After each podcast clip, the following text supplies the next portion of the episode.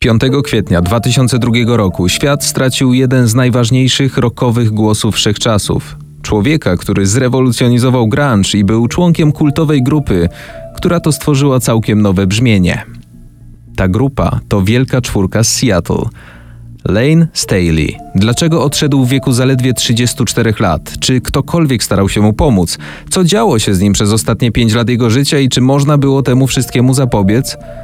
Bardzo się cieszę, że jesteście razem ze mną w kolejnym odcinku tego podcastu. Mateusz Opyrchał. Cześć, witajcie. Poznaj tajemnicze okoliczności śmierci gwiazd. Ostatnie dni legendy.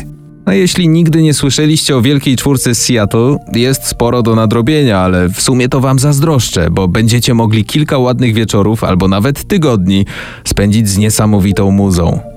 Jak sama nazwa wskazuje, należą do niej cztery kapele, które w latach 90. skierowały muzykę rockową na zupełnie nowe tory.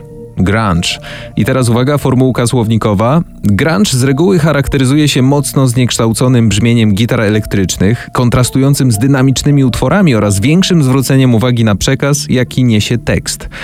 A w wielkim skrócie w latach 90. to było bardzo mocne uderzenie i to było coś niesamowitego, coś zupełnie nowego. Nirvana, Pearl Jam, Soundgarden, Alice in Chains to wielka czwórka z Seattle. W podcaście Ostatnie Dni Legendy pojawił się już Kurt Cobain. Był przecież Chris Cornell z Soundgarden, a dziś człowiek, który dla wielu jest najistotniejszą postacią z tej czwórki. Mimo, że nie mogę się z wami zgodzić, bo wskazałbym kogoś innego, ale to piękne w muzyce, najpiękniejsze, że o gustach się nie rozmawia. Każdy przeżywa ją w inny, własny sposób. Lane Staley urodził się w latach 60. w stanie Waszyngton. Już za dzieciaka okazywał ogromne zainteresowanie muzyką. Nie mógł się jednak na początku zdecydować na czym chce grać. Choć słuchał raczej cięższych brzmień, bardzo ciągnęło go do gry na trąbce, na klarnecie, a potem zainteresowała go perkusja. W wieku 15 lat, jak sam wspominał w jakimś wywiadzie, tak bardzo nie wiedział na czym chce grać, że w końcu spróbował śpiewu. I w sumie to mu wychodziło najlepiej pozbył się bębnów i zamienił je na mikrofon. W tym czasie szukał kumpli do grania i pracował dorywczo we włoskiej knajpie, zamiatając zaplecze. I w tym samym czasie, oprócz śpiewania, Lane odkrył w swoim życiu jeszcze jedną drogę, która doprowadziła go do tragicznego końca. Ta droga to narkotyki. Mając 13, nawet 14 lat, pierwszy raz spróbował marihuany i suplementu diety na odchudzanie, Dexatrim, Później, kiedy zarządzał kompleksem sal prób Music Bank e, w połowie lat 80. mniej więcej, wraz z innymi pracownikami i przyjaciółmi zażywał już wtedy marihuanę, kokainę i LSD. To była jego codzienność. A to wszystko doprowadziło do rozwinięcia tolerancji na zażywanie przez niego narkotyków. I tak było do końca jego życia. Nauk tak bardzo zawładnął jego życiem, że w pewnym momencie przestał to kontrolować i dosłownie odizolował się od społeczeństwa na prawie 5 lat ale o tym za chwilę. W roku 88 grupa Alice in Chains zaczęła poważnie koncertować po Stanach. Podpisali pierwszy kontrakt i wydali debiutancką płytę Facelift. A dla niektórych krytyków jeden z ważniejszych krążków muzyki grunge.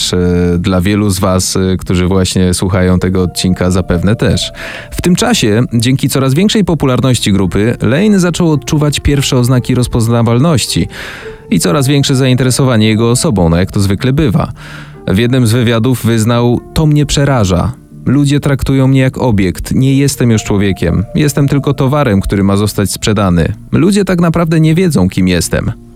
Rosnąca popularność, jak już doskonale wiemy, odnosząc się do historii innych muzyków, może mieć naprawdę tragiczne skutki. Myślimy o niej jako o spełnieniu marzeń. Tymczasem dla wielu muzyków było zupełnie odwrotnie. Lane czuł się przytłoczony popularnością i przez nią zaczął jeszcze częściej uciekać do nałogu. A przez to był na świeczniku wszystkich mediów. Oceniany nie tylko ze strony muzycznej, ale przede wszystkim komentowana była jego forma na scenie, a ta, jak się spodziewacie, nie była najlepsza.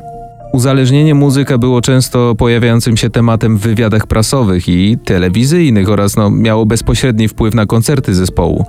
Coraz częściej przychodził na próby pod wpływem po prostu. Izolował się od kumpli. Wolał na przykład y, spędzać czas grając w gry wideo, z czego był znany. Po muzyce była to jego największa pasja. Jego kumple wspominają, że kiedy wybierali się, nie wiem, na piwo do baru czy do wesołego miasteczka, on gdzieś znikał i po chwili wszyscy orientowali się, że siedzi w pokoju i po prostu gra. W roku 94 Alice in Chains ogłosiła przerwę. Lane przyszedł na próbę kolejny raz pod wpływem narkotyków i perkusista grupy Sean Kinney po prostu powiedział, że nie ma zamiaru dalej grać z tym człowiekiem, jeśli nie doprowadzi się do porządku.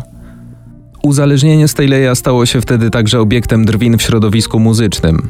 Członkowie Metaliki na przykład na jednym z koncertów wyśmiewali jego stan, pocierając i uderzając lewe ramię, tak jakby udawali, że wstrzykują sobie narkotyk. Dla Lane'a już wtedy to była równia pochyła. W czasie przerwy od Alice in Chains Lane bardzo dużo malował, słuchał muzyki i występował gościnnie w składach kumpli.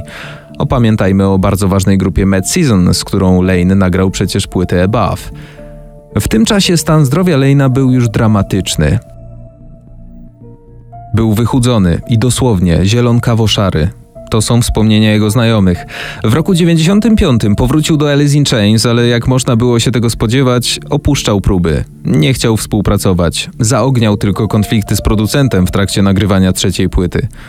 Grupa zrezygnowała wtedy z trasy promującej album, a decydujący wpływ na tę decyzję miał zły stan zdrowia Staley'a, silnie już wtedy uzależnionego od heroiny. Stał się obiektem zainteresowania mediów. Tworzyły się na jego temat no, przeróżne spekulacje. Wielokrotnie informowano, że muzyk miał amputowane palce u rąk, u nóg, że choruje na AIDS, że po prostu nie żyje. A on bardzo cierpiał i w wywiadach już wtedy publicznie przyznawał się do silnego uzależnienia. Co ciekawe, był w pełni świadomy tego, co się dzieje. Przestrzegał nawet fanów przed narkotykami, mówiąc, że on nie bierze, żeby być na haju. To jest po prostu silniejsze od niego i musi brać, żeby żyć, żeby ciągnąć to dalej. Najsmutniejsze w tym wszystkim jest to, że ludzie przebywający wokół niego do samego końca ciepło go wspominali.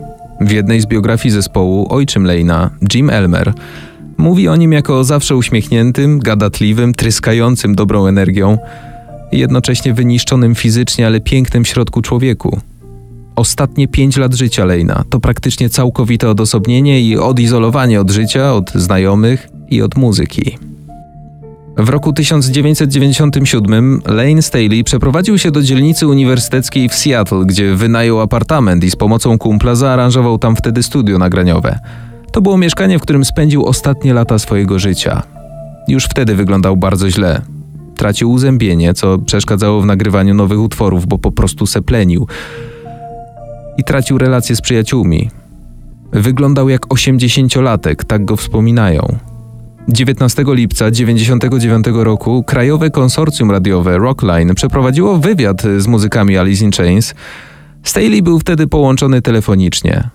I to był ostatni jego wywiad, jakiego w życiu udzielił. Potem przez praktycznie trzy lata odizolował się od świata. Przyjaciele próbowali mu pomagać, przynosili jedzenie pod drzwi jego domu, ale ten nie chciał z nikim rozmawiać, nie odbierał telefonów. Jednym z muzyków, którzy próbowali być z nim w kontakcie i próbowali być wtedy blisko, przynosili mu jedzenie pod drzwi, był gitarzysta Red Hot Chili Peppers John Frusciante. W 2001 roku Staley pojawił się na imprezie z okazji Super Bowl. Jego kumple, w tym Morgan Gallagher, po spotkaniu z nim wspominają, wyglądał jak chodzący trup. Nie miał zębów, które mógłbym zapamiętać. Jego skóra była szara, wyglądał jak 80-letni człowiek. Naprawdę, wyglądał jak szkielet ze zwisającą z niego skórą. Bardzo znaczącą postacią w życiu Lejna była wtedy jego mama, Nancy McCallum, która w wywiadach powtarzała, że mimo odosobnienia, Staley zawsze mógł liczyć na miłość rodziny i przyjaciół, którzy wypełniali jego sekretarkę i skrzynkę pocztową wiadomościami i listami, oczywiście tymi przepełnionymi miłością. To, że był odizolowany, nie oznacza, że nie spędzaliśmy z nim słodkich chwil. To słowa jego mamy. McCallum twierdziła również, że widziała Staleya w święto dziękczynienia w 2001 i ponownie w okolicach walentynek w 2002, kiedy odwiedził dziecko swojej siostry. To był ostatni raz, kiedy McCallum widziała swojego syna. Perkusista Alice in Chains, Sean Kinney, skomentował ostatnie lata Staley'a i okres izolacji tak. Doszło do punktu, w którym trzymał się tak zamknięty, zarówno fizycznie, jak i emocjonalnie. Próbowałem się z nim skontaktować. Trzy razy w tygodniu, jak w zegarku, dzwoniłem do niego, ale on nigdy nie odbierał. Za każdym razem, gdy byłem w okolicy, przed jego domem, krzyczałem na niego. Nawet gdybyś mógł wejść do jego budynku, nie zamierzał otwierać drzwi. No, dzwonisz, on nie odbierał. Nie można było po prostu wykopać drzwi i go złapać, chociaż tyle razy o tym myślałem. Przyjaciele proponowali mu pomoc i pójście na odwyk, ale to nie dawało absolutnie nic. Tragiczny koniec był już naprawdę blisko. 19 kwietnia 2002 roku księgowi Staley'a skontaktowali się z jego byłą menadżerką Susan Silver i poinformowali ją, że w ciągu dwóch tygodni z konta bankowego piosenkarza nie zostały pobrane absolutnie żadne pieniądze. A Silver od razu zadzwoniła do matki Staley'a, która bardzo się tym przejęła i postanowiła, że od razu zadzwoni na 911, aby powiedzieć, że nie miała od syna wiadomości od około dwóch tygodni, nie ma z nim kontaktu. Tego samego dnia razem z byłym mężem Jimem Elmerem i funkcjonariuszami policji poszła do domu Staley'a. Weszli do środka około godziny 17.50 i zastali przerażający widok. Po wyważeniu drzwi przez funkcjonariuszy Staley został znaleziony martwy. Jego zwłoki spoczywały na kanapie.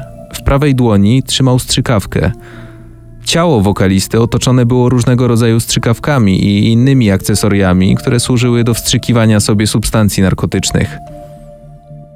W środku w apartamencie był włączony telewizor. Na podłodze znajdowały się puszki po sprayu, a na stoliku leżały małe ilości kokainy. W odtwarzaczu CD znaleziono także płytę demo zespołu Taproot, z którym Lane planował nagrać wokale, ale nigdy do tego nie doszło. W raporcie odnotowano, że ciało muzyka w chwili znalezienia ważyło zaledwie 39 kg. To jest niewyobrażalne. Opublikowany 6 maja raport toksykologiczny wykazał, że Staley zmarł z powodu wstrzyknięcia mieszanki heroiny i kokainy, potocznie nazywanej speedballem. Miał 34 lata. Sekcja zwłok wykazała, że Staley zmarł dwa tygodnie przed znalezieniem jego ciała, 5 kwietnia, tego samego dnia, w którym inna ikona grunge'u, Kurt Cobain, zmarł 8 lat wcześniej. The lead singer of the rock band Alice in Chains has been found dead in his Seattle home. Po śmierci Lejna jego kumple z zespołu opublikowali bardzo wzruszające oświadczenie, które przeczytam wam w całości. I zostawię was z fragmentem koncertu Alice in Chains z serii MTV Unplugged. A wy wróćcie do płyt całej wielkiej czwórki z Seattle. Mateusz Opierchał. Dzięki i do następnego. Dobrze jest być z przyjaciółmi i rodziną, gdy zmagamy się z tą ogromną stratą i staramy się uczcić to życie. Szukamy wszystkich zwykłych rzeczy: pocieszenia, celu, odpowiedzi, czegoś, czego można się trzymać, sposobu, by pozwolić mu odejść w spokoju. Przede wszystkim jesteśmy załamani śmiercią naszego pięknego przyjaciela. Był słodkim człowiekiem, z żywym poczuciem humoru i głębokim poczuciem człowieczeństwa. Był niesamowitym muzykiem, inspiracją i pocieszeniem dla wielu z nas. Stworzył świetną muzykę i podarował ją światu. Jesteśmy dumni, że go znaliśmy, byliśmy jego przyjaciółmi i tworzyliśmy z nim muzykę. Przez ostatnią dekadę Lane walczył z wielkim trudem. Możemy tylko mieć nadzieję, że w końcu znalazł spokój. Kochamy cię, Lane. Będziemy za tobą tęsknić bez końca.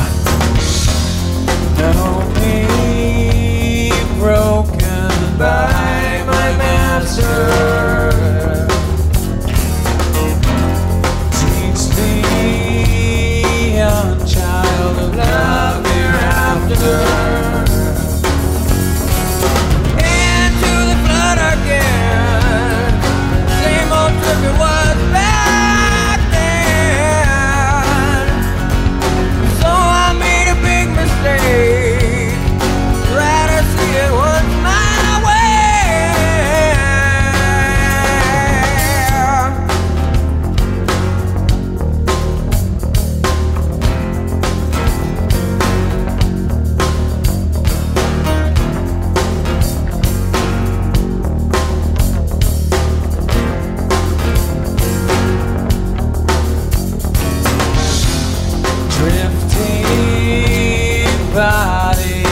So